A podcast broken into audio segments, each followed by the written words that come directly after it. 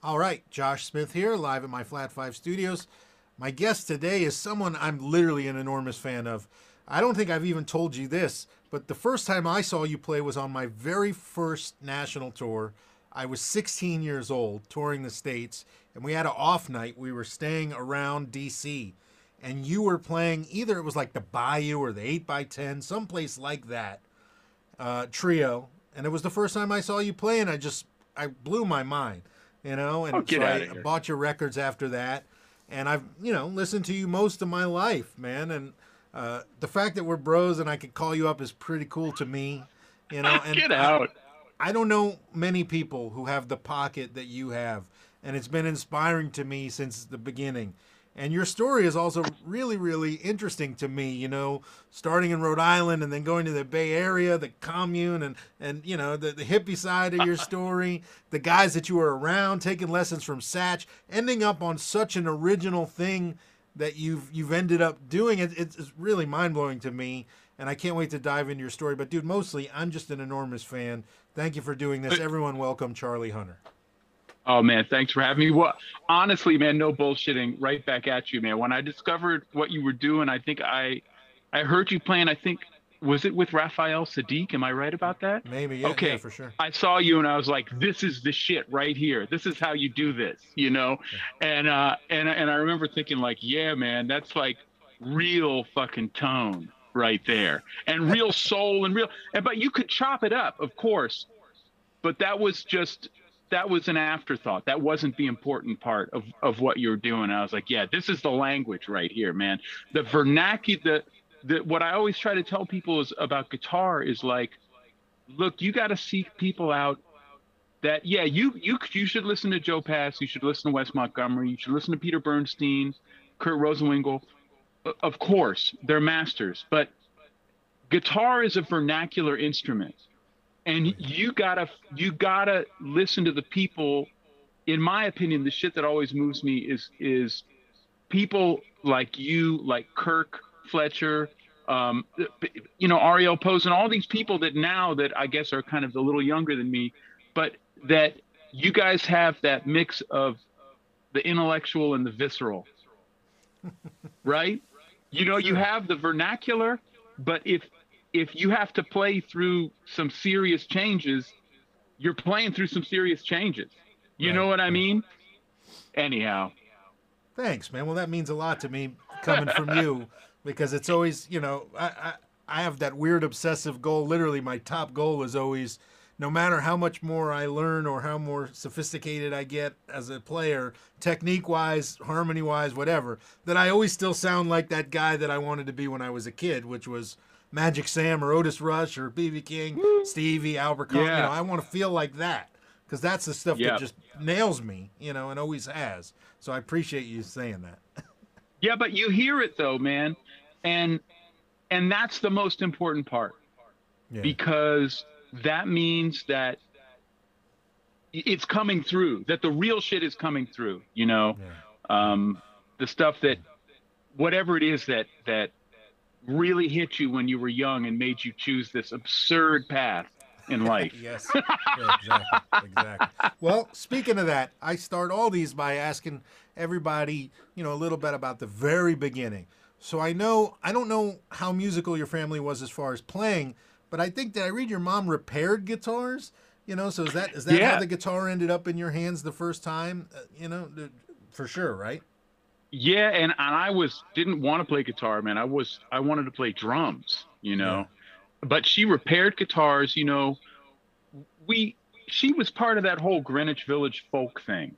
Mm. And, and, my father was as well. Now, I didn't grow up with my father. I grew up with with my mom and my sister. Mm. But they were part of that whole thing and also the political thing, like the lefty political thing, you know, the whole yeah. WBAI, like my father's oh, yeah. claim to fame was he his he had two claims to fame. One was he was actually a pretty good banjo player and guitar player, actually. And uh, he, his running partner was Dave Van Ronk. You know Dave Van Ronk? Yes, absolutely. So yeah. that was like his running partner with the, they did all the music stuff and they and they did the Trotskyite stuff and they did the other stuff as well, right? Okay. So and then my mom was in that whole Greenwich Village scene. Her roommate was Maria Muldaur, right? They were like always Yeah, hanging in Alan Oasis. Block. Wow, yeah. Yeah, and Alan Block, the father of Rory, who was the guy who made all the sandals and had that kind of place that was kind of the nexus of that Greenwich Village folk scene, Jeez. was like her homie as well. And so she spent uh, crazy enough, you know, she's this, you know, New York, you know, cosmopolitan, rootless cosmopolitan New York Jew who spent all her time as a young woman around like Reverend Gary Davis, Mississippi John Hurt, Sonny Terry and Brownie McGhee, uh, Josh White, uh, and uh, you know Dave Van Ronk. Again, it's just like this this whole thing, and Taj Mahal, who I grew up with one of Taj's kids. You know, um, so that whole thing was a big part of my reality. Like that music was on all the time. That kind of whatever you want to call that culture. That kind of like sure. lefty blues music, kind of political.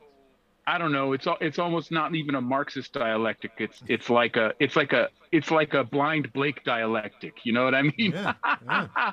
so anyway, we were all over. We lived in a school bus and we drove around the country for like, I mean, five or six years. I, I don't know. I mean, it was a while. And then of course, where do people like that end up in the in the mid '70s? They end up in Berkeley, California, after like living on communes and doing all that stuff. So she ended up getting a job at Subway Guitars, which you probably have been to Uh huh. Yeah. when you're on the road. So basically, I grew up in Subway guitars as a little snot nosed kid, either in Subway or like 10 blocks away was another place called Secondhand Guitars, which was where um, Joe Satriani taught guitar. Mhm. So uh, all- my friends and I, we would either be at Subway messing with the instruments until they kicked us out and sent us over to the other place or vice versa, right? Yeah. You know, so anyway, so that's basically how it happened, kind of like being surrounded by guitar knowledge and you don't know it, you know? Yeah. That's amazing. I mean, I, I can relate. I, I had a music store I could walk to from my house. And yeah, I would be there most days after school until my parents got home from work. And it, it was great because there was a 7 Eleven, a Little Caesars, a baseball card and comic book store, and a music store in this strip mall. It was everything I ever needed. I would get a Slurpee, Why'd you ever crazy leave? bread, buy the newest Spider Man, and then go sit in the in the music store. That's awesome, man. Yeah, that's like a dream. That's like a 13 year old's dream right there, man. Exactly. Exactly. But you don't realize Except for me, it was the X Men, buying the X Men Oh, comics. oh, I was buying X Men too. I'm a I'm an enormous comic nerd, like enormous. Oh, I have a huge comic collection. nice. Yeah, but dude, people, I don't think people realize when it's going on. I didn't. The amount of knowledge I was gaining by osmosis, just hanging in that music store at all times. Not even, you know, yes, I was taking lessons at the beginning too, and I was learning a lot, and I was, you know, I was motivated, so I was always working hard. But just the amount of little pearls of wisdom that guys would come in the store, guys who worked in the store, just hanging around. I, I man, I think back on it now, and it was like it was like you were soaking up just music without even knowing it. Yeah, Yeah. I agree, man. I, I- mean, and and when you're that age, though, you're not supposed to know it, right? Of course. I- yeah. I guess not, you know, but those I, worry for the this is going to sound shitty, but I kind of worry for the younger generation. Yeah. Because they have and and I'm sure you have the same discussion like every time you do like one of those clinics or a master class, I'm sure you have the same I, I imagine you have a very similar point of view in that we learned in a very visceral way in really like a, a in the oral folk tradition way hmm that had been passed down from generation to generation crossing over ethnicities crossing over religions crossing over all these things. That's how we learned you know it makes me it gives me goosebumps just to think about how we learned 100%. you know? And then and then like there are these kids and i'm sure you've seen them they can come on your gig and play circles around you play circles around me and it's astonishing like if we had seen someone with that level of facility when we were kids we probably would have just all of our acne would have exploded at one at one time you know Yeah. but but these guys but and I'm sure you notice the same thing because the way that they gained their knowledge was not the way that that we did. They gained their knowledge almost by uploading it. Yes. So it oftentimes just feels so foreign to me, and it's no fault of theirs. It's no it's no, No. great accomplishment of ours. It's just how the shit is rolling now. You know. Yeah, everybody uses what's available to them, you know. So these that's the situation that that we're in right now. Number one, they have access to unlimited amounts of knowledge and information. You know, Eh, when I was a kid, or when you were a kid and you were learning, if you wanted to figure out what Wes was doing or whatever, or learn how to apply the melodic minor scale, you had to go ask somebody. You know what I mean? You had to go sit down, have it explained to you, uh, fumble through how to use it. Now I can go on YouTube and I'll be using it within 30 seconds. You know what I mean? and it, it it's a, just a different way. But even more than that, I think you're talking about there's no on the job or practical application for these guys. So they they grow technically in this way that's unparalleled now these days. But you and I had the guys giving us stink eye all the time when we didn't know what we were doing. And dude, that was the most I, uh, the biggest factor in my constant growth as a kid was fucking up, getting a dirty look from an older, seasoned musician, and then never making that mistake again because I, I wanted nothing but the glance like this from a guy that, that said, You did it. That was great, you know? And they Yeah. don't have that. Yeah. Yeah.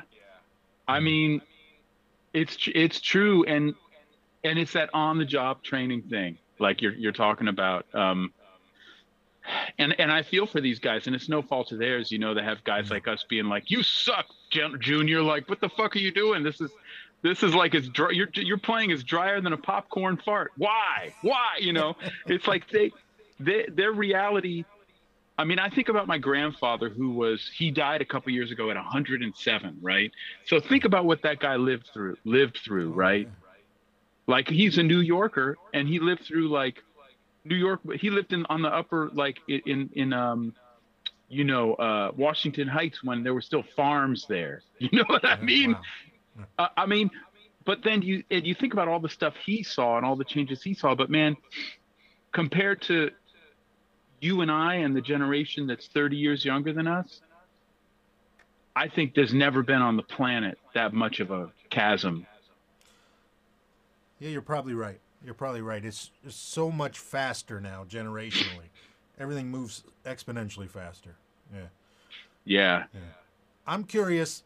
Around, so around that time when you're, you know, you, you guys moved to Berkeley, and you're hanging out in the music stores. I don't know when you start taking lessons from Satch. You had it sounds like you had a group of guys your age who were into like-minded stuff that you hung around with. Uh, how much was that a factor in, in the you know the amount of effort and in and you know pursuit of you know learning to play was was that a big part of it? Because I never had guys my age to hang around with. Yeah. I mean, it was some of both, right? Because the guys that were my age, like at Berkeley High School, we had, I mean, and Berkeley was a weird place, you know, like I was asking Christian McBride, like, you know, Philly, man, it was amazing because you guys all we went to the high school and he goes, you know, you Berkeley people are, are different. It's, it's like you guys, you have the groove, but then you also have this weird intellectual thing and then you'll play some punk rock music. You know what I mean? And then so basically Berkeley High, at the time I went to it, like in the early '80s, the jazz band was like Dave Ellis and Josh Redman, and um, Kenny White. I don't know if you play with Kenny White. He's a great drummer. He's he's in the LA area. Great drummer. So many killing musicians. Half of the Digital Underground went to Berkeley High School. Alex Skolnick was my was a guy that we used to hang with all the time. Too Short used to come to Berkeley High School with his tapes to sell his tapes, and um, you had all these heavy duty like punk rock. I guess they called it hardcore back then bands, and you had like people like Pharoah Sanders lived in Berkeley would just be playing in the park. You know what I mean? So the younger people that I would hang with, there was so much guitar information, and like like you hang with Jay Lane, the dr- great drummer, and it was really interesting because my my inclination was like to be an asshole and try to find the music that I thought was the best shit and lord that over everyone else's shit. And Jay Lane was like, "Nah, you're wrong, man. You're wrong." And, and he's like, and he was right. And forever, he's like, "You're wrong, man. That's not." Look, I'm, we're gonna go see this country guy play, and I'm gonna show you all the dope shit that he's got going on. Or you know, we're gonna see this. You know, so there were so many people my age, but it was like we didn't have like a very specific, like agenda. You know what I mean? Uh-huh. Um, everyone kind of liked different music, and and you had to learn how to be like, oh shoot, like let's go see the. And there was a place in Berkeley then called Ruthie's Inn, which was on San Pablo, and it was historically a you know it was a Chitlin circuit club historically, so you could go see Albert King and and Buddy Guy and like Koko Taylor and people like that there. And the dude who owned it, this guy uh, Wes Robinson, his son was a skater and so this is like the early 80s and it's and and they wouldn't have anything going on like monday through thursday right?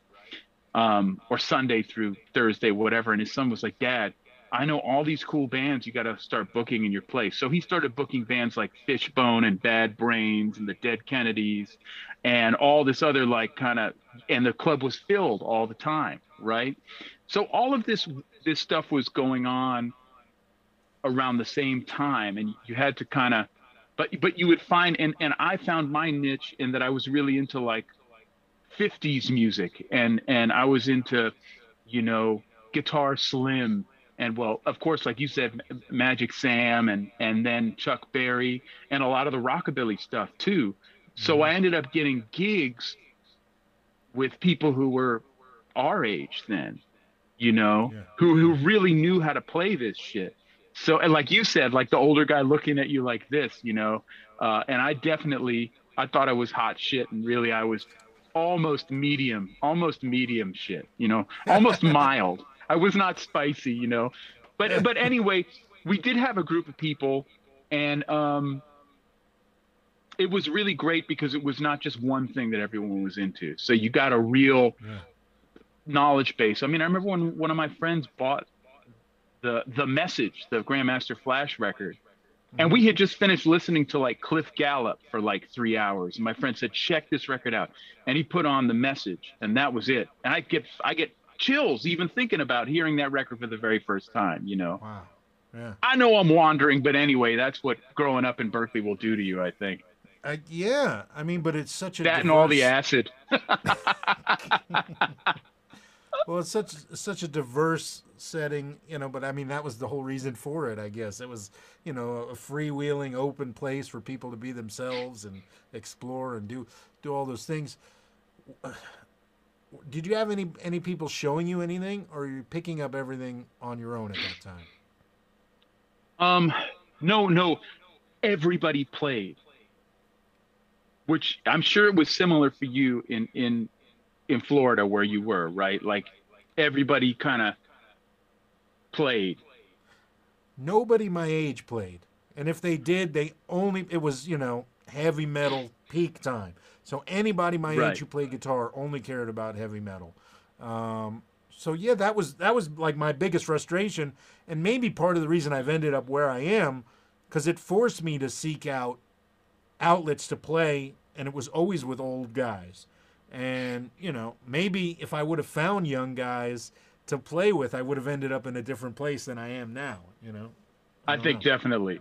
Definitely. Because that's the thing. You have that older, um, what's the word I'm looking for? Aesthetic, you know? Maybe. Yeah. Uh, aesthetic is not, that's not, that's too superficial of a word, but you know what I'm saying? You, you have that imprinted. And that's, dude, that's the real shit. That's what you give to the next generation you know.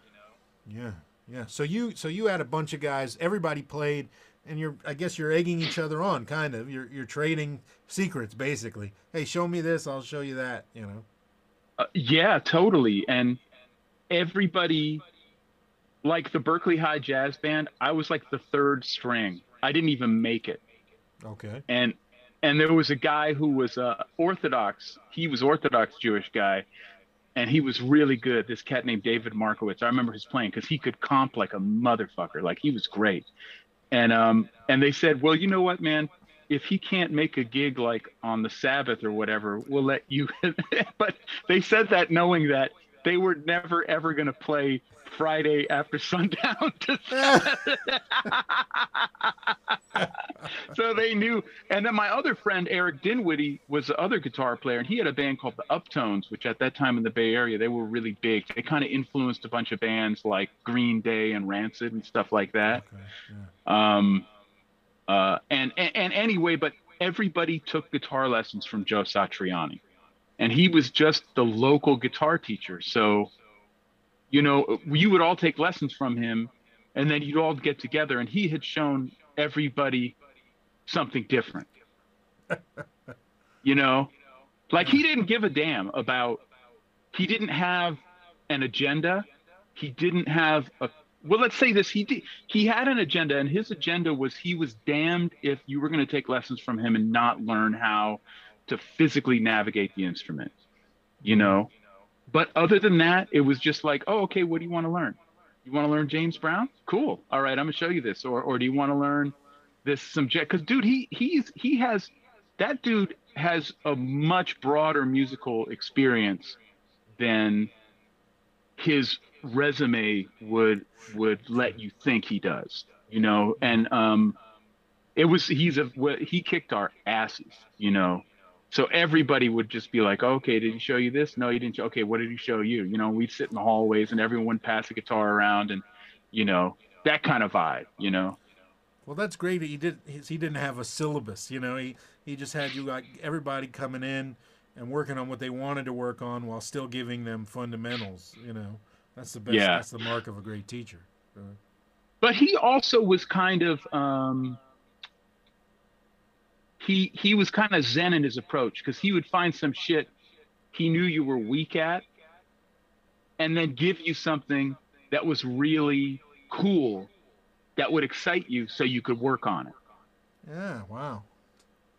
You know, wow. and dude, he took me like I mean, I guess I was pretty good at that age, and and I was a bit of a fuck up too. Like it was kind of like he was my. If I didn't have that guy to kind of like put me in my place, you know what I mean, and, and get me excited and interesting, not interesting, interested about um, following this path. Like that was the first time in my life that something clicked. Like, wait a minute, if I play this guitar for six hours, at the end of the six hours, I'm gonna know the solo to Sultans of Swing, you know and I'd be like, okay, that's amazing, you know, and that clicked. So he kind of took me under his wing and he would take me to all these gigs, you know, and he took me to um, his band. He had a band called the Squares that played, and uh, and he took me to see Allan Holdsworth when I was like 14, and it was at the Keystone Berkeley, bro, and I was like, the front row, these giant Marshall amps. I'd never heard anything like this, man. I was totally blown away and also mystified. I'm sure I looked like a cow watching a train go by, yeah. you know. and that's pretty fucking hip. How how long did you take lessons from him? Not that long, really. A couple years, I think. Yeah. Wow. Because it came to a point where he was like, you know what, you you have a specific direction you need to go in, and basically like all the stuff I'm showing you now, it's not going to really help you. So you need to go and you need to dig into these records. You need to find your own direction, kind of this way, you know. Yeah. Wow, man, sounds like a really centered, grounded guy. I don't know him. I never met him at all. Oh, you don't know him? Oh man, he's a really good dude. Yeah, yeah, seems like it. Yeah, that's amazing. yeah, yeah. So when did gigs start happening for you? Was it around that time? Yeah, you know, um, I started playing and like I had my own little rockabilly band called the Grease Monkeys, and so we did gigs, the Grease Monkeys, right? Yeah. Um, and uh, and then from that I started to get gigs with older guys, um, all kinds of things like playing 50s music in weddings, playing like Motown stuff, which was a challenge for me because of the harmonic stuff. I was kind of clueless, you know. Um, and then various and sundry things, just played a lot of, with a lot of different kind of people, you know. Yeah. when did you know? Because we all have that moment. When did you know like this was it? Like this was your path, and you know, I don't know. Did you go to college at all? I don't know the answer to that. No, no. I, I mean, I went.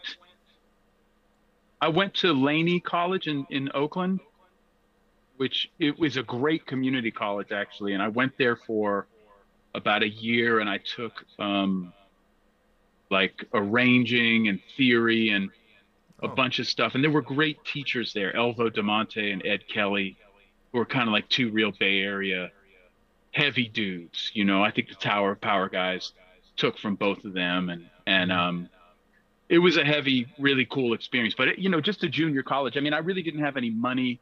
I didn't have any grades, and I also I didn't. I mean, it's kind of embarrassing because I did because my mom was so brilliant, but uh, there just was never a, a point where it was just like, oh, how do I apply to college? Like I didn't even understand that process. Like I was such a street guy. Like I didn't. What do you do? You have to to to fill out some shit and take a test. And I was barely going to high school, you know, so I didn't really do that. But um, you know, and and and I I think I was about 16 or something when I was like, this is like the best thing ever, you know. Yeah, yeah, I can relate to that 100. percent And it was, you know, my parents were super supportive.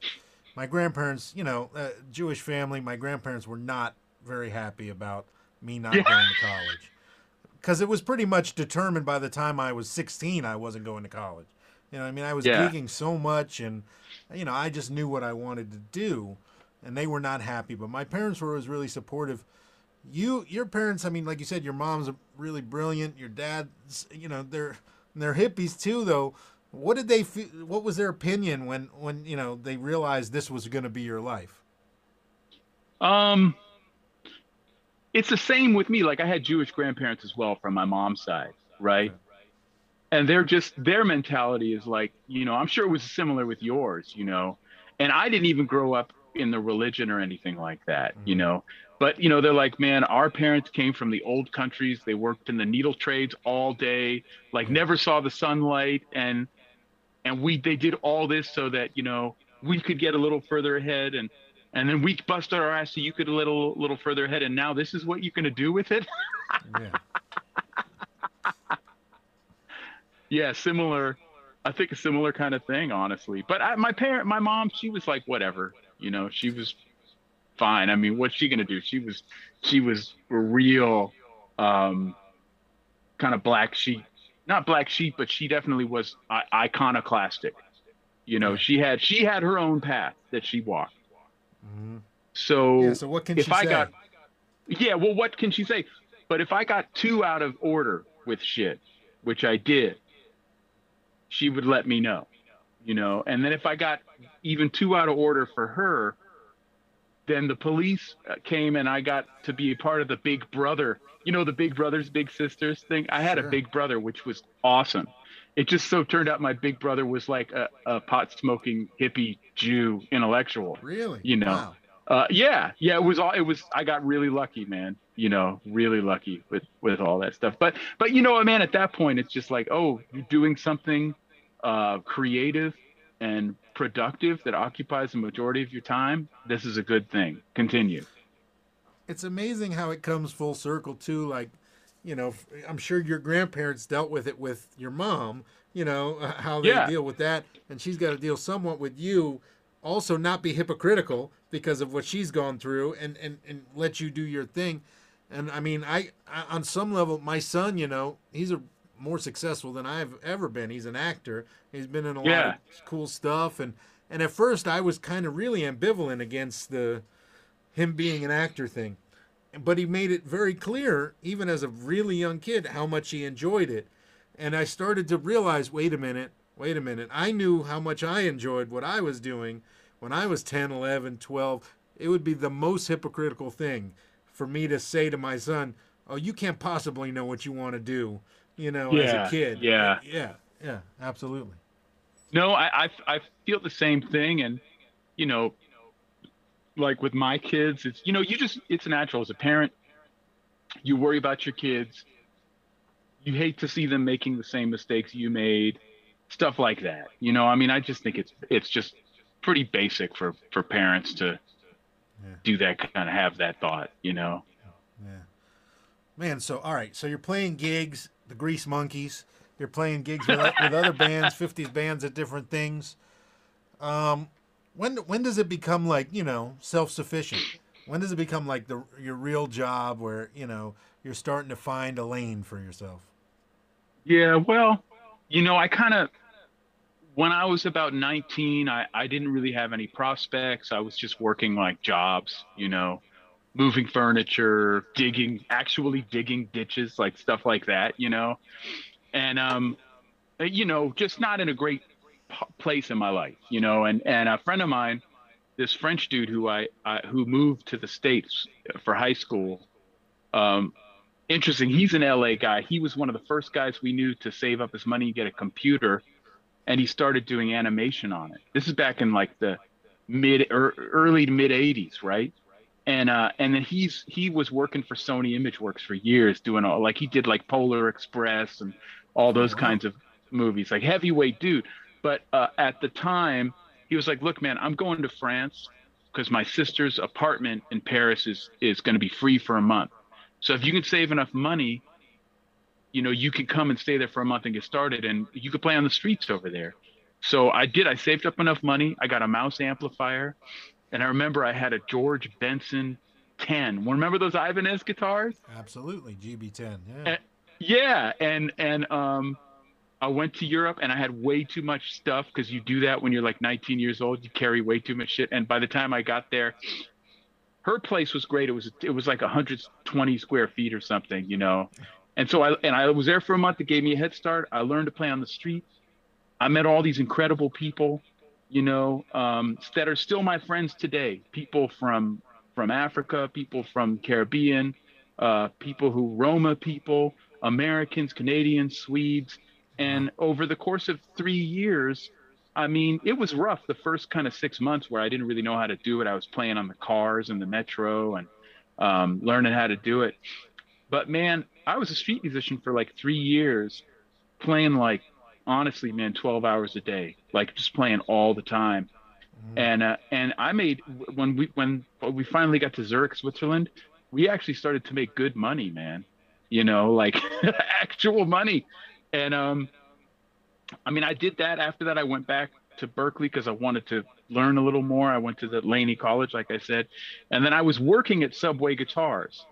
Um, I was teaching guitar. I don't know how qualified I was to do that, but I guess I was doing it. And um, at that time, Michael Franti worked there, Alvin Youngblood Hart worked there, and Alex Skolnick worked there. Yeah. It's a, you know it's a little place. We all worked there together, so we had this nice community. And Michael Franti had just gotten a record contract, and he was like, "Hey man, do you want to tour with my band?" And I was like, "I don't know, bro. Like you know we were doing duo stuff." Um, and but he had his band. It was like I don't know. It's, I'm trying to learn how to play like Joe Pass. I don't know if I can like do this stuff, you know. But you know, so I was in that band for a couple years touring, and then after that, I mean, that's how you know I made my living. And then after I quit that band, and then started playing kind of with my own groups around the Bay Area, you know. So Yeah. I don't know, probably 20, 22. But then I always had shitty jobs in between because I would make a choice like, this isn't the music I really want to play. So I'm going to have to downgrade my economic situation and get a job doing whatever so that I can practice and take my thing hopefully to the next level, you know? When do you start uh, writing tunes? Mm. Man, I mean, I think all the time I was writing a little bit here, a little. I'd get like a shitty little sad melody in my head that I thought was the best thing since Swiss cheese. Write too many chord changes around it. You know what I mean? Of course. Uh-huh. Um, but then when I got with uh, Jay Lane and Dave Ellis, we had a really fun trio, and the Bay Area was just popping at that time, man. It was like the energy was in the air. We had such a scene there, man. I mean, and the music just kind of wrote itself, honestly, man. It was, it Hmm. just, I didn't do anything special, you know. I just, just came and I just threw it out there. We had tunes, you know. Yeah. Yeah. Well, man, even before you started playing the instruments you play now, do you feel like something was kind of pointing you that way a lot of the time? Was it part of the, playing by yourself on the street a lot? The music that you like and, and love, the different styles and the, the melding of that? You know, w- w- was something pointing you there, or was there like a just an Mm. absolute pivot moment? you know you're it was it's exactly right the first like slowly all the music i came ar- up around playing on the street you know having to sometimes be self-sufficient. And also i got really into tuck andress around that time. Mhm. um, this is kind of like late 80s and that shit tilted my the axis for me man. That that completely changed my whole way of thinking. But it also unbeknownst to me i think at least consciously it was part of a continuum you know that like all that blind blake stuff and Yeah. robert johnson and joseph spence you know joe pass tuck andress it all is a part of a continuum you know Absolutely. um, Yeah. so that I think kind of started that germ happening. And then also another part of the whole continuum was I, you know, I grew up in playing a lot of drums and a lot of bass. I mean, when I was first a street musician, I started playing with this group and the guitar players were too good. So they're like, dude, you can play bass. And, and they provided the bass and it was a Kay plywood bass. Mm, I think the action was like that high. yeah. I'd never played acoustic bass. Maybe once or twice I, I fucked with one, but nothing big.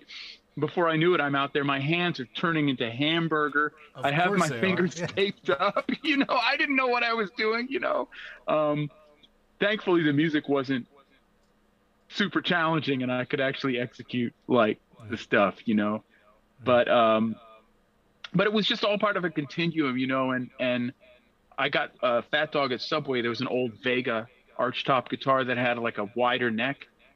And I was like, man, I really want to play seven string. Like, I, for some reason, I just wanted to have that extra low note, you know? Mhm. And um, I guess it was just a sound I was hearing. And then he's like, well, we can make one out of this, you know? So they made me kind of this guitar. And then I connected with Ralph Novak a couple years later, who was also a Bay Area guy. And anyway, and that's when my misery began. Do you remember what like what the first gig, you know, without a, uh, without a bass player? Do you remember it? Man, well, I was doing a lot of duo stuff with Michael Franti on the seven string. Mm. So that kind of prepared me in a way. But you know, you've done those gigs where you're also kind of really having to provide a lot of rhythm, the counterpoint, Yeah. even some backbeat kind of stuff. Mhm. That's different than playing with a drummer. Oh and- yeah, it's totally different. Yeah. a totally different.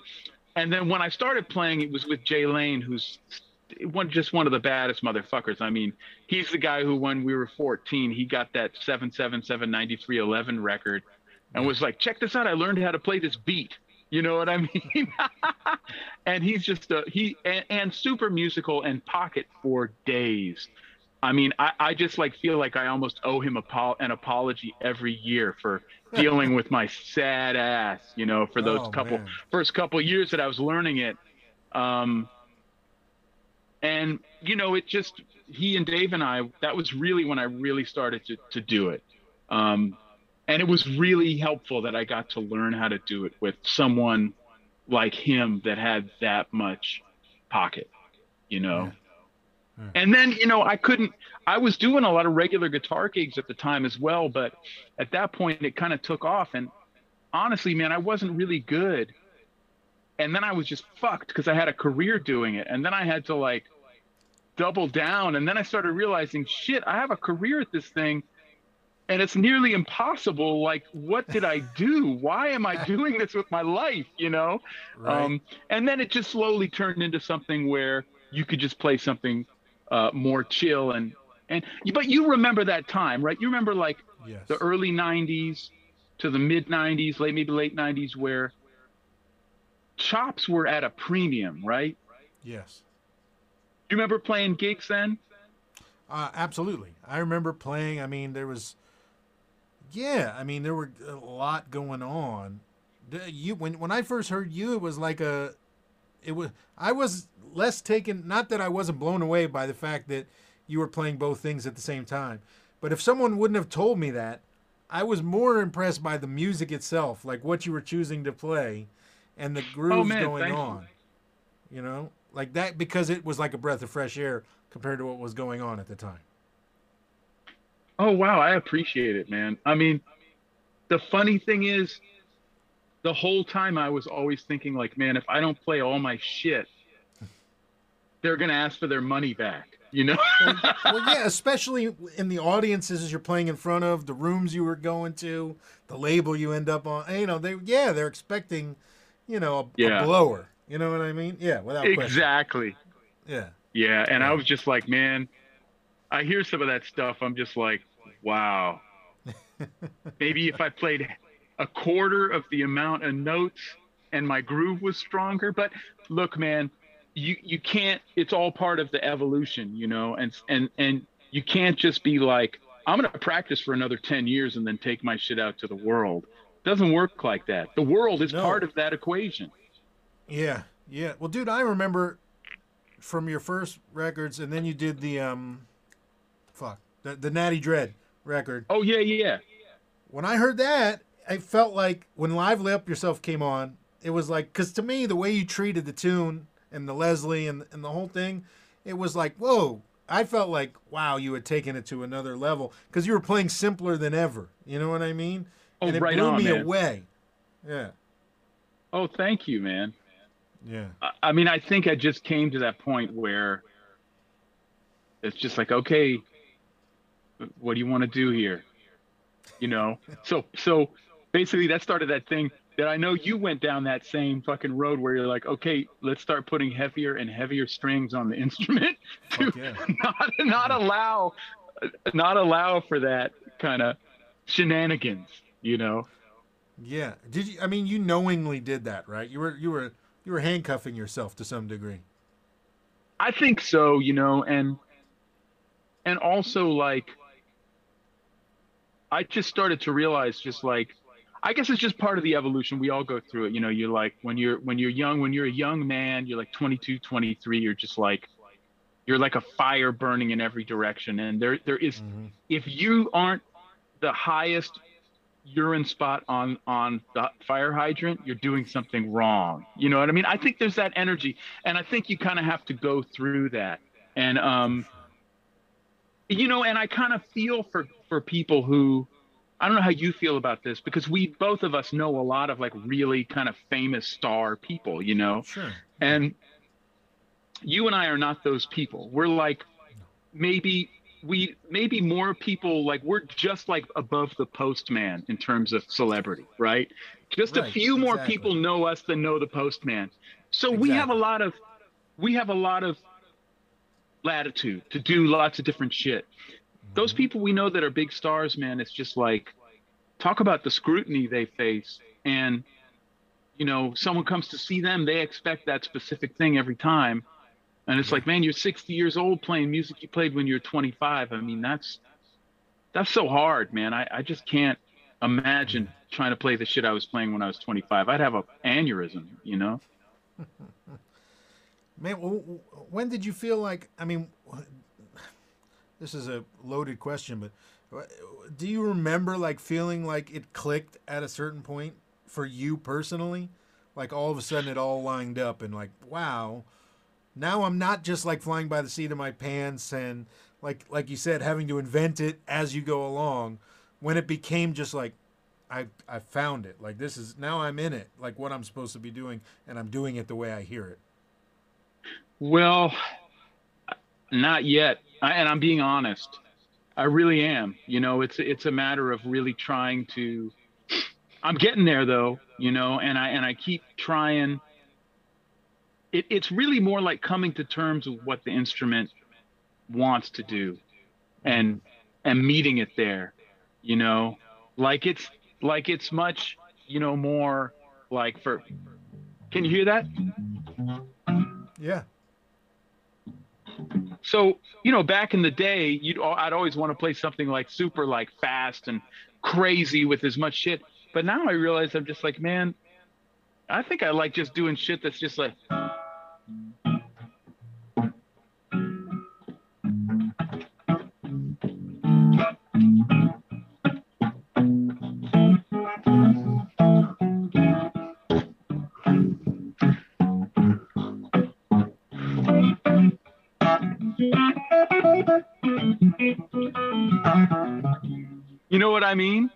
Yes, I do. And dude, but 20 years ago, I wouldn't be caught dead playing something like that. Was that intentional? You know? Mhm, Yeah. Um, Uh. but you know the thing, right? You, you come to the point where where it's just like, okay, you I got to really come to terms with with what this instrument wants to do. You know? Sure. And I know and, and uh, I know you, you know, through your experience and level of, you know, knowledge, you're hearing a lot of stuff all the time, like we all are. You know, I know you're Yeah. hearing it. So it's it becomes, like you said, intentional what you're doing. You know, you're making choices and playing in in like a more not streamlined because I I don't like it when you know it's all less is more and all that. No, it's really what you're feeling and hearing. You know, Yeah, yeah. yeah. In spite of all the knowledge you have. Right you know and and and that's the thing like i, I think this year has afforded me like to, uh, the ability to like time to play a lot of drums a lot of percussion play a bunch of bass on things and then even playing like just straight up regular guitar in this organ group has been a real uh, learning thing because Mhm. it makes me it's a certain kind of freedom that this instrument doesn't provide Of course. so it shows you it shows me like okay you don't need to go for that on this instrument because you're not going to get it so don't go for it Interesting. Huh. you know Wow, man. Wow. i don't know it's a just a weird thing josh Yeah, but I mean, it's. I mean, I don't know. I mean, you you have a. It's your thing, so you have this close relationship, and I. Who knows how you feel about it every day? You know, whether you. Yeah. You, I don't know how you look at it. Do you look down and, and go like, you know, yeah, this is my thing, or do you just feel like a guitar player who adapted into this other thing? I don't know how you view it from you know inside.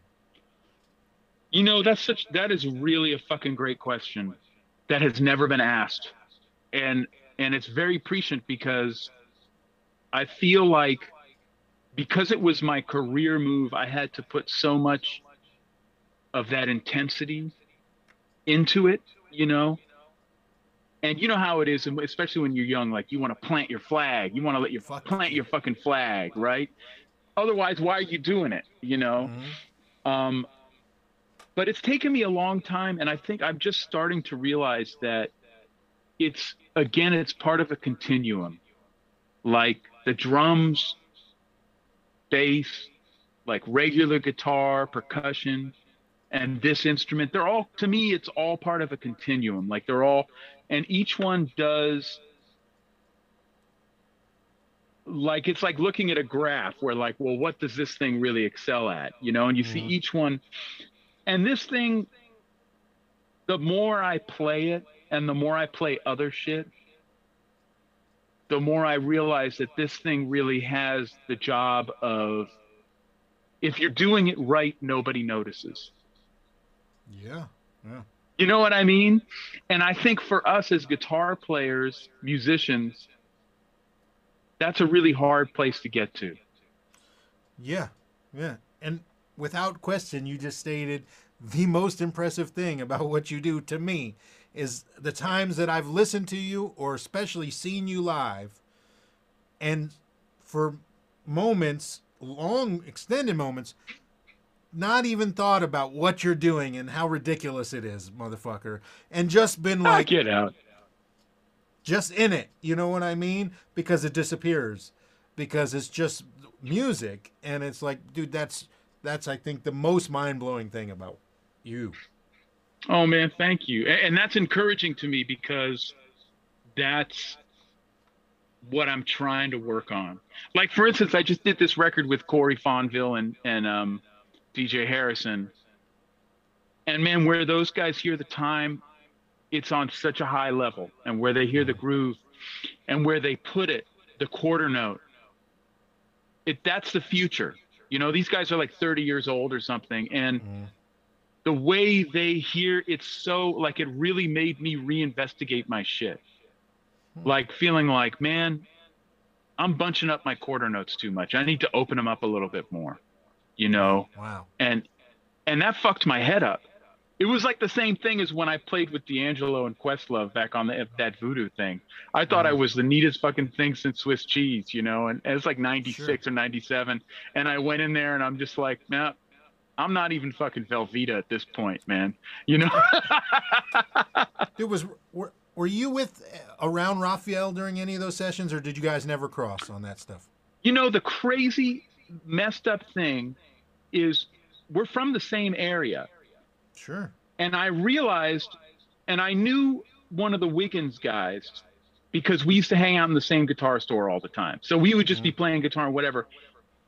But I I started hitting on Blue Note at the same time that Tony Toni Toné I think got big. Sure. And so we were never in town at the same time to like meet each other and hang. And I remember always thinking, man, I have to go hang with these guys. I have to meet Jubu and I have to go Oh, yeah. make this hang. You know, like what the hell? And then I think right when I was about to start hanging out with those guys, I moved to New York. You know Yeah. what I mean? Um, but his name rang out. Sure. Sure. Yeah, but so what he was, it like playing? You, guys- played with him for a while, right? Oh yeah, yeah. I played with him for years. Yeah, I mean it was, you know, speaking of Jubu, so when I when I got called by Raphael, he was calling me for, for what I do well, which was he was getting ready to put out these records that were more Motown and Stax, and that's that's a bag that I'm very comfortable in and that I've done my Yeah. homework in. So that's why I w- got hired for the gig. But then there was all these other tunes we had to play that were Jubu parts. You know what I mean? Yeah, and I that was not my bag, you know. So it was it is now. mind blowing to dive into Jubu, you know, and, and then get to know Jubu too, and play some gigs with them and be around him. I actually realized, not even knowing it, that when I first moved to LA, Jubu was literally one of the first fucking people I ever met, and I had no idea who he was. We played together at a blues jam. We had both just moved to LA, and yeah, I had no idea who he was. Absolutely no idea. And we would see each other around town, and it, it, it wasn't until I started playing with Raphael that I realized that's the same guy. You know what I mean? Yeah. Talk about a treasure. He's a fucking treasure. Yeah. Yeah, he's in, he's really incredible. That guy. Um, uh, you know, and uh, that comes back to me to that guitar vernacular. Yeah. you know and there's so much knowledge that's passed down obviously from generation to generation there's so much of that what people used to call gospel guitar right Mhm. and then of course eh, you grow up in the bay area you're going to get everything else as well you know so it's all in there and it's really like he's another one of those guys that when you hear him it's really hard to ignore because it has that balance of the visceral and the intellectual Yep. A hundred percent. you know A hundred percent. You know? Man. and and like i you know isaiah sharkey he's a buddy of both of ours and and he's he's coming from that universe as well you know? Yeah. um in, in, in many ways and and there's just something about that kind of guitar playing that to me is just kind of like you know what is the guitar supposed to do josh right? Like what kind of like what is it supposed to do right? And you know you think about people that that use the guitar to its fullest like someone like charlie patton or blind blake or joseph spence Sure. or blind willie johnson you know. You think about like well what the what is the guitar supposed to do you know? And you hear guys like that play and you go okay well they figure that out. They figure you know and and, uh, there's just something about like i could listen to that all day. I could listen to cornell dupree like all day and still be like wow. I do listen to it all day. You know? you know, I listen every day. It's every day I listen to Cornell Dupree or or Charlie Patton, you know, or Yeah. fucking Lonnie Johnson or BB King or Albert. It's all I do is listen to those guys. It's my been my the story of my entire life, you know, and yeah yeah, like you said, what's the guitar do? They all found what what's been most inspiring to me about it, my whole pro- process and path is is every one of those guys that we love. I just hear when I listen to all of them, I hear that they found what it was supposed to do for them. I hear just honesty. That's that's it. Yeah. The main thing I hear is, whoa. Like when I listen to, to Johnny Guitar Watson, You know, it's like fuck. He's playing at the best of his ability with the best Tony could have gotten and the, gear he could have gotten, the most individualism he could have got, while also still making obvious that he listened to Guitar Slim and BB King. Yep. You know. Yeah. And and it's so honest to me that that's that's been the number one goal of all time for me. You know. Yeah, yeah. Well, I mean, I hear it, man, when you play, and and it's it's that kind of you know deep. We get we get what we get from our surroundings, right? Sure. And then you got to do that kind of deep dive into all this other stuff.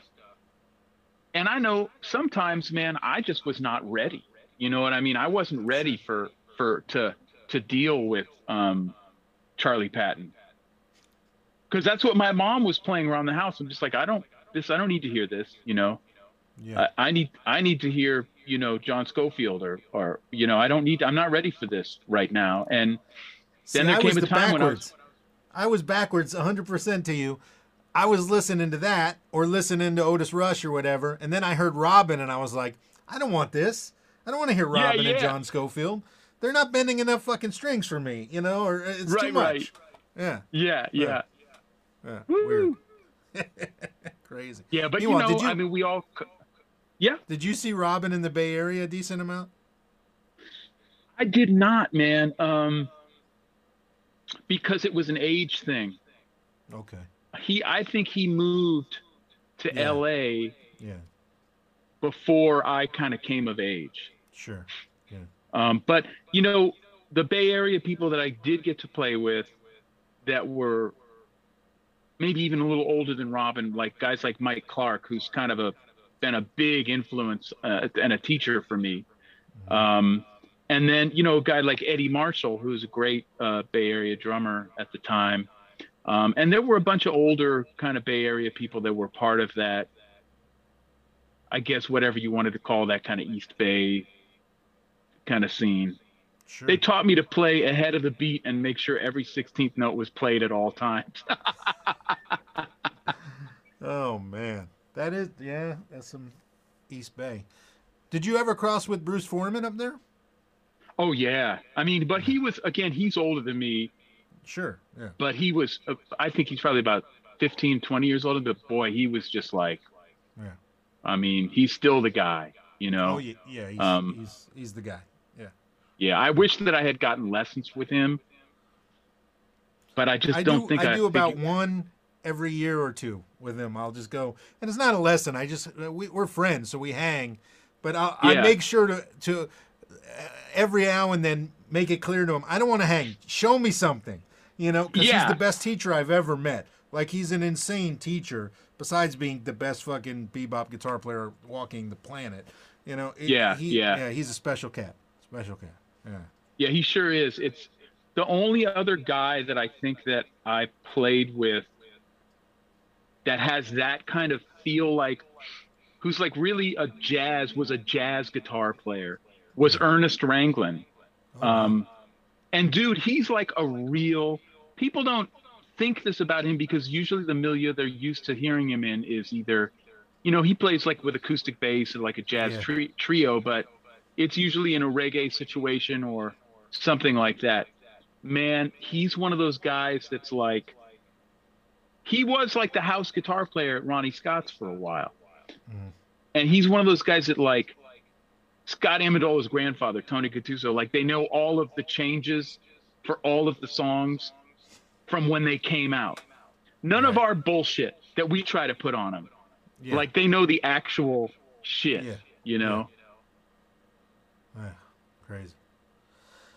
Dude, before we uh, get into the 10 questions, I'd be remiss if I didn't Sure. ask you a little bit more about the D'Angelo because people are always interested in it. So you, you never crossed with, with Ray during those sessions. He wasn't there when you did any of your stuff.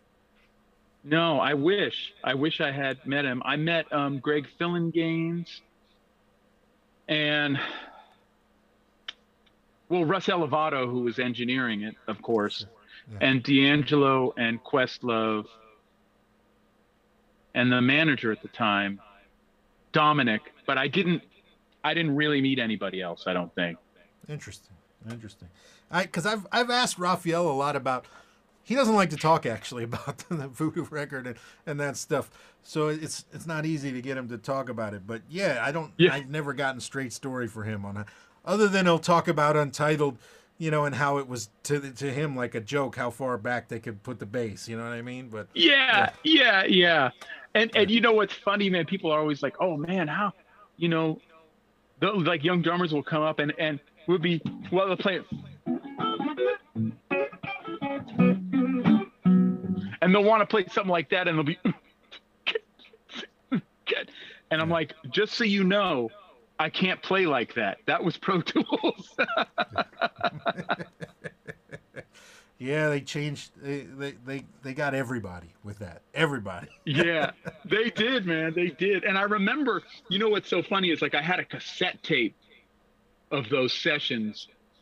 And my band was on tour at the time, and I said, "Man, you guys got to check this shit out. This is pretty fucking dope." And I remember playing them those sessions. They're like, "Oh man, this is killer." And then when the record came out, friend of mine called me up. He's like, "Man, they fucked your shit up, bro." that shit sounds terrible, man. Amazing. oh man. But yeah, change fucking music. Change music. Unreal. Yeah, the avant-garde, really, honestly. Yeah, I, and you know what's funny is about that stuff too is I think people, like you said, drummers just automatically go to the certain place. If you really pay attention, it's the bass. I mean, Quest is pretty straight on that record. You know? Yeah. Yeah. Yeah. Well, I mean, you have to have something as a guidepost to make the other stuff have impact, Yeah. right? If you don't have that right on the beat thing going on, when you have the bass playing pretty far behind, Yeah.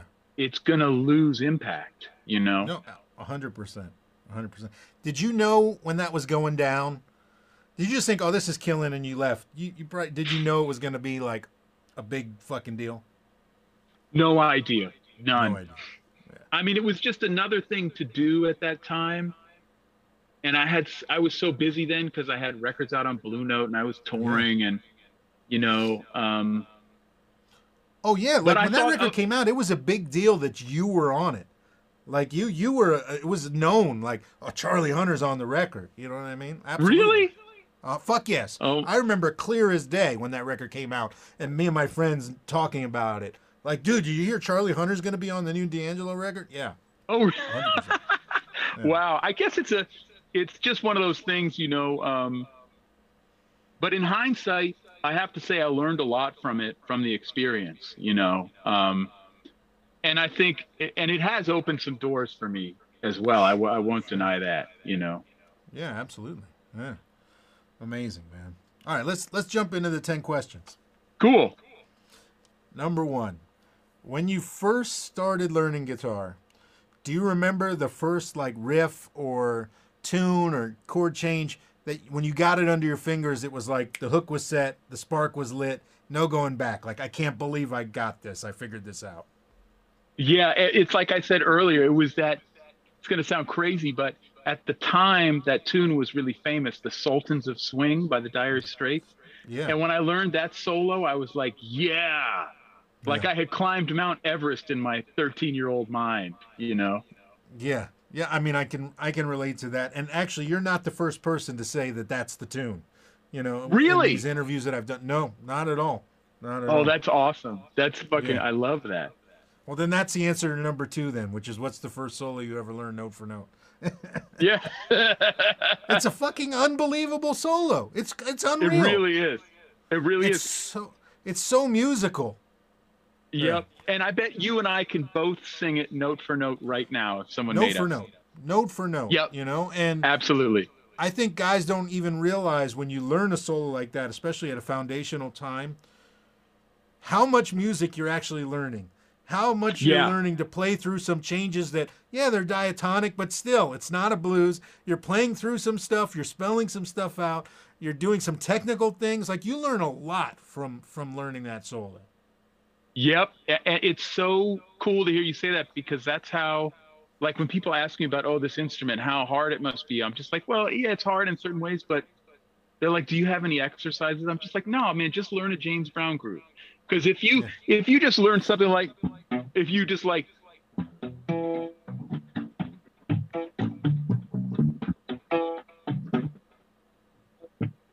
you know if you learn that yeah. you will set yourself up to learn like 2000 other similar tunes. Dude you're so right. Like if you want to work on groove and play that stuff, just fucking learn James Brown. If you want to learn to play through changes, it doesn't mean you automatically have to start playing All of Me or Giant Steps or whatever. Yeah. Fucking learn a Ray Charles song and listen to the way Fathead plays through the changes on Woo. something very simple like that. It'll take you Yeah. 60% further overnight. You know what I mean? Yeah. I'll never forget that fathead thing. Just like, wow, that's so Yep. deep. When I heard that literally the he on hard times he takes half a solo and Ray takes the second half, but that first half was like it was like I, I I'd been given the key to the universe when I learned Yeah. that da da da da boom ba ba ba da boom ba ba da da ba da da da da da da da da ba da da da da to the four and it was like fuck I can play through any song now like with that Yeah. yeah Yeah. yeah yeah, yeah absolutely It's so true. right. It's so true. Number three, what's the first thing you play? And I I guess it's different now because you pick up this instrument. But when you pick up a guitar, or maybe it's different between the guitar and that instrument, do your hands just go somewhere automatically on autopilot? Yeah, I think so. I think I always go somewhere to just find like I'll start with like a bass, a kind of a bass thing first, right? Like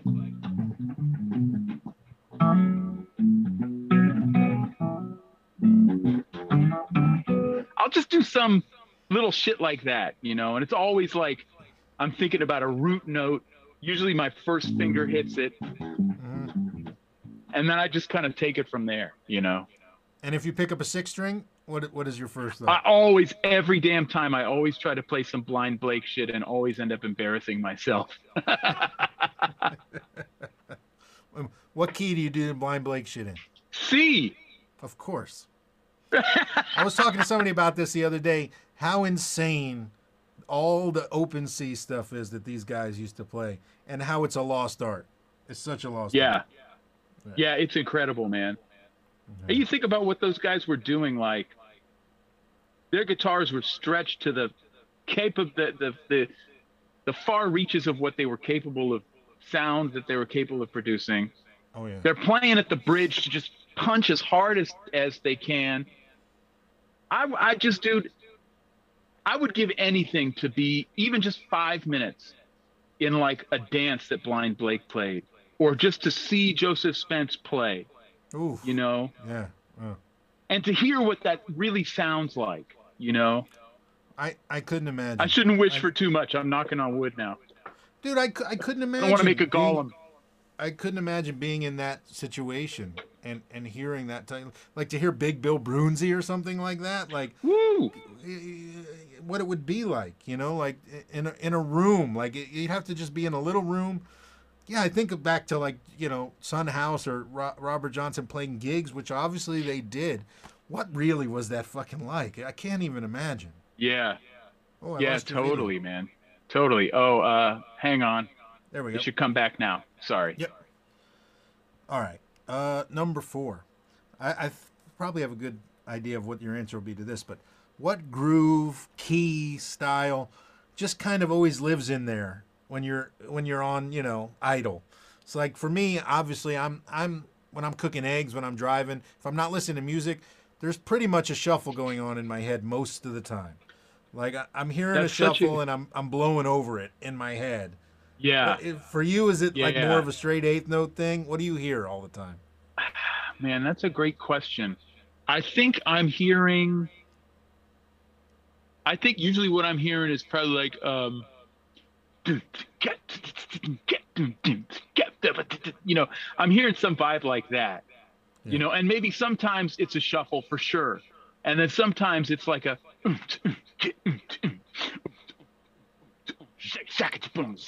you know, like a kind of a second line vibe. It's it's one. It's either like a shuffle, a second line vibe, or some really stinky kind of Mike Clark Oof. yeah. feel.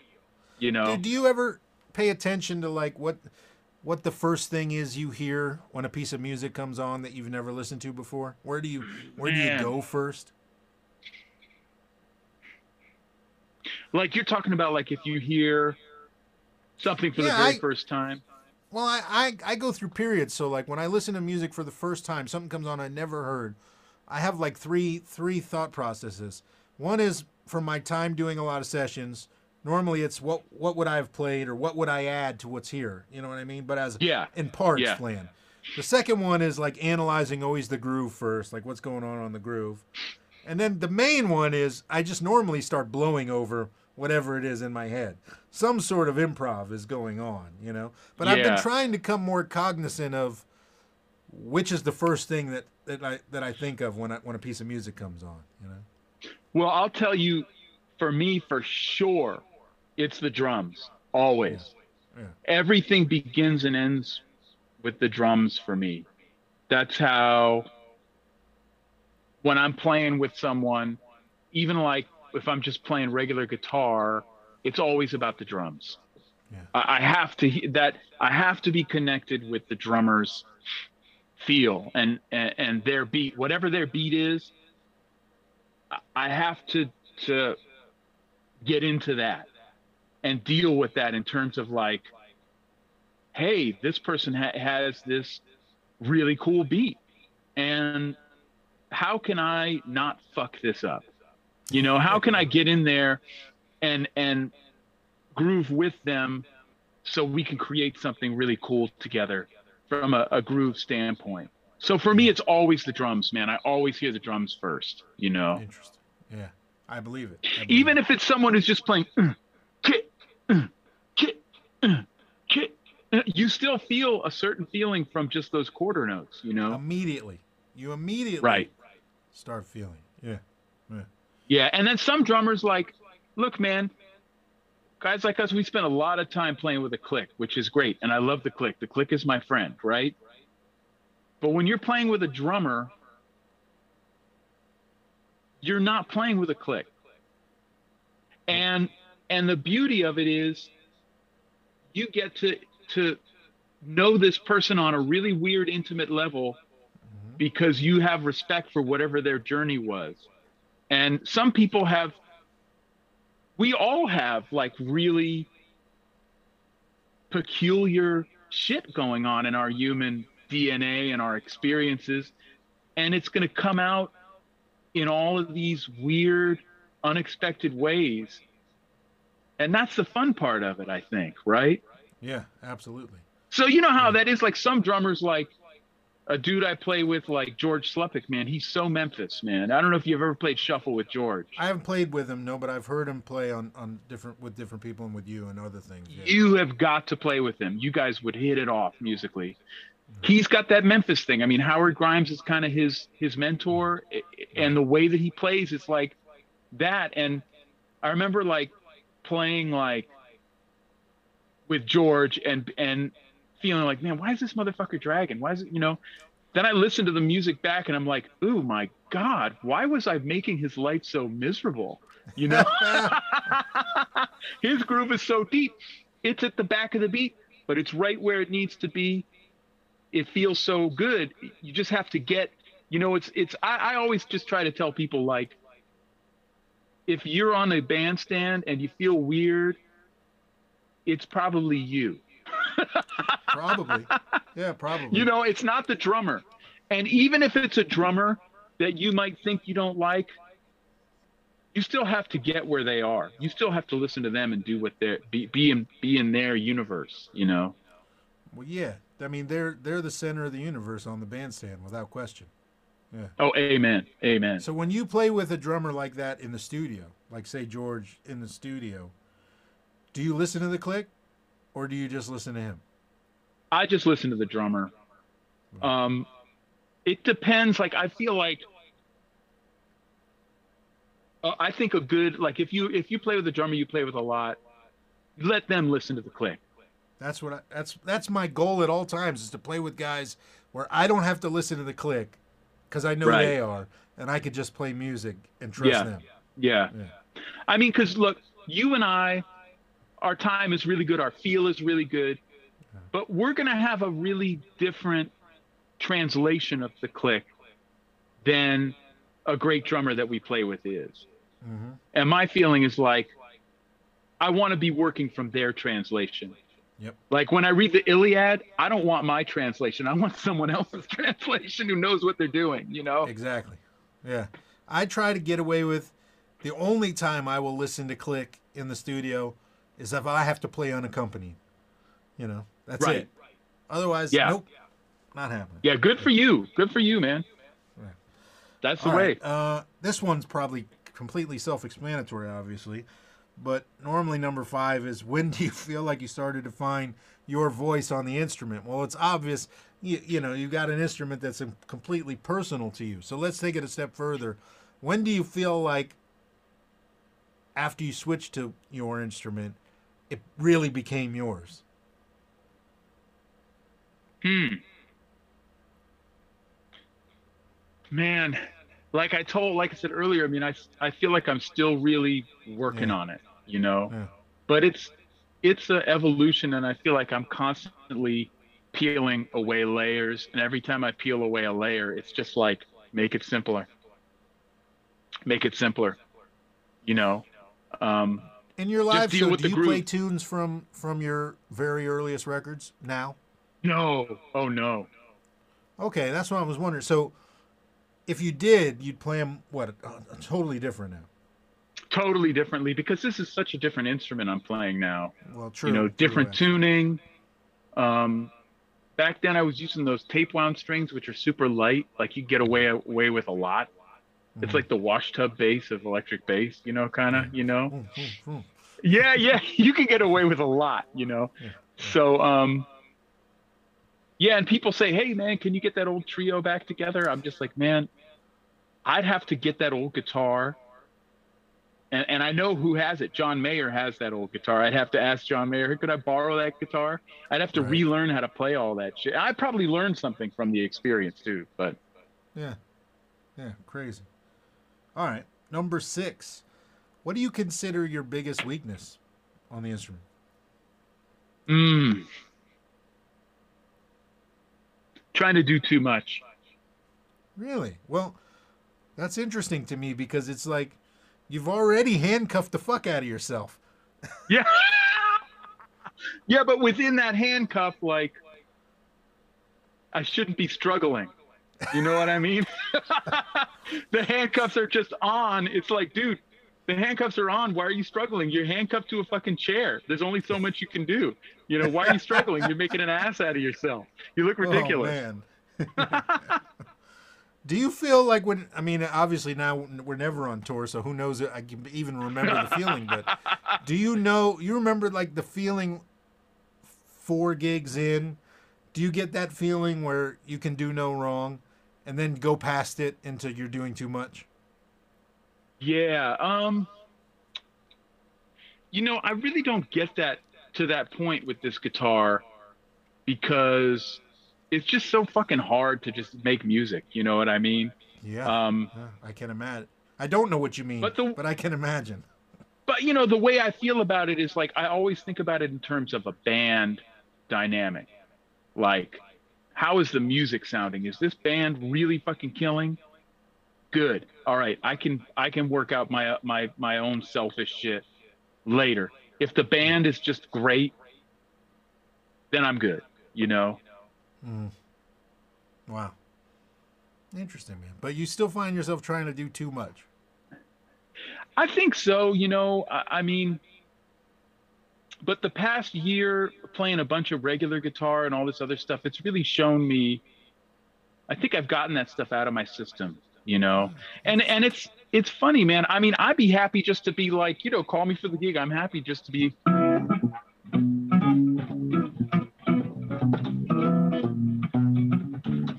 You know what? I'm happy to do that Yeah. and or whatever the groove happens to be you know you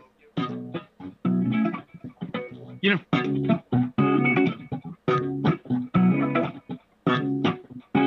you know what i'm happy to do that i don't need to take a solo or anything Right. but then i i feel like people want to hear me take a solo so then i kind of take a solo and then the groove isn't as good you know so I, That's I just don't know physics, man. man. That's just physics. Yeah, I just don't think it. It can only go so far. At least I, I, I found some answers. they weren't the ones I wanted to find, But All right. Number seven. Who's a huge influence on your guitar playing or whatever that people would be surprised to hear? Like maybe on Mm, your, your improv. Who's who's a giant influence that people would be surprised to hear? Bobby Previte, I think. Oh, all in right. terms of improvisation, I've learned more from him about improvisation than probably anything else. wow. Just the deeper concepts of improvisation, not even nothing to do with playing over changes or stuff like that, but actual pure conceptual improvisation. Really? Yeah, like total free and kind of like, you know, compositional improvisation. I learned more from that guy, I think, than probably anybody else. Interesting. Yeah. Wow. All right. Well, this this And he actually has he has a, a, a Patreon where he does his like he does these improvisation workshops. They last for like a week. They're like Really? a full day. Yeah, it's it's insane, man, how much shit he's got going on, you know. Definitely in, investigate it if you if you have a chance. I will. I will. That's a if inspiring. All right. This one also self-explanatory. Would you on a fly gig, would you rather be stuck with a great amp and a shitty guitar or vice versa? A great guitar and a shitty amp. Well, you can't do the gig unless you have your guitar. Yeah. So I guess that one Yeah, answers and- itself. And dude, I mean, I just we used to get so upset. Like, you know, you show up to this gig in a really nice place, and and I have to rent a bass amp and a guitar amp, and you show up, and it's like a bass amp is like a like a 100 watt like amp with like a 112 speaker, and the guitar amp is like a twin with like two JBLs in it Oh, and and I'm, and eventually you just I just came to the point it was like okay I guess I just got to get used to this shit you know mhm. Yeah. like I don't think I'm I I think you just have to get used to it you know Yeah. Yeah. See, for me, it's the amp is more important, but I'm not as re- obviously reliant on the instrument. Like I, you know, it's not doesn't make the gig if I don't have my Right. guitar. Yeah. yeah Yeah. yeah no I feel you you know I did a gig I did a tour with Bobby Previte where I was playing just regular six string guitar Right. and um, at the time i really didn't have one you know and so Wow. uh, i was like hey man let's backline guitars also because i was like this can be the best thing i don't have to carry a guitar with me on a european tour Yeah. and it was an interesting experience man because the best guitar i played was like probably like a $300 korean made sg copy and the worst guitar i played was a 1964 stratocaster Eh. yeah. who Yeah, knows pro- you know well, you probably enjoyed a little bit of the, you know, crapshoot aspect of it, It was cool. It was really fun, actually. but you more enjoyed the not having to carry anything. That was the best part. All right. Uh, number nine. What keeps you so motivated, man, to like push forward and, and get better? It's uh, something I, I admit that I, I succumb to a lot is like that thought of like I, I'm I got to learn something else. I got to keep pushing. I'm sucking, you know, and I got to I got to I'm obsessed with like being better tomorrow than today. Like what Yeah. what keeps you on that track? Well, like we all are, right? I mean, that's how we're we're kind of, So yeah, it's how we end up where we are.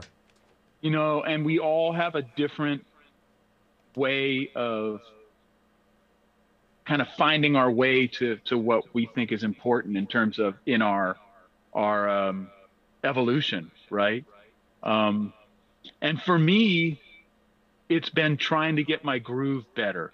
Just simple stuff, like really, like I got this cocktail drum kit, and I've just been working on that for the last month. Like every day I come out there, I'm just like, look, man, it's one drum. It's got a bass drum on the bottom, a snare drum on top, and I have a funny little 14 inch cymbal.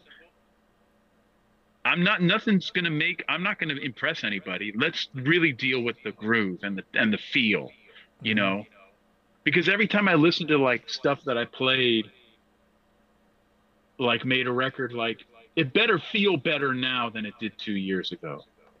Hmm. You know what I mean? Like the feel better be more happening because I don't think I, I think I could get to a point where I do need to learn some more counterpoint. But I think mostly what I'm looking for is just to play simple parts on the low end and the high end and just make it feel better. Make the make it feel good enough that somebody wants to play with it, you know. Yeah. Yeah. Yeah, you found your recipe. You're just improving your recipe every day. Oh, right on, man. That's a great way of putting it. Yeah. Yeah, very cool. Yeah, I think I'm going to use that. All right. There you go. I just can't, it was It's my fly. secret- There you go. It's my you my secret recipe. It gives you salmonella every time. Every time. Yeah. I don't wash the cutting board. Sorry. No. Uh, oh man. All right. Well, then number ten. Do you have like a five-year plan? Or are you a guy that sets goals? Are there really specific things that you want to accomplish in your career and and just in general, or are you more, let's see where it goes? And you know, I know you put in the effort no matter what. So is it more fly by the seat of the pants, or do you set serious goals?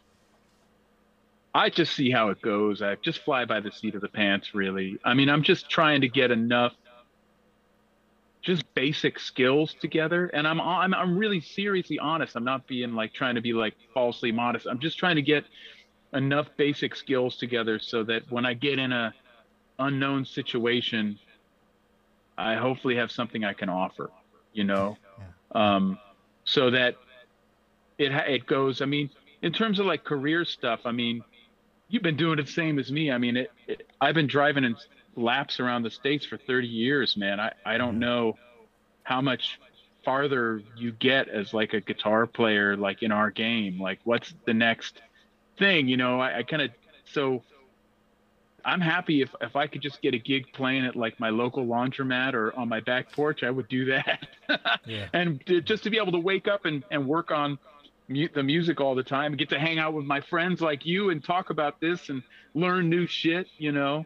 Um, Have my values questioned. Uh, I mean, not like right now, but you know, that's what we do. We kind of like, hey, you know, someone will say something and maybe it's something you haven't thought about, it actually does throw you for a loop. You know, you have to go back and listen to some shit or whatever it is. That's Sure.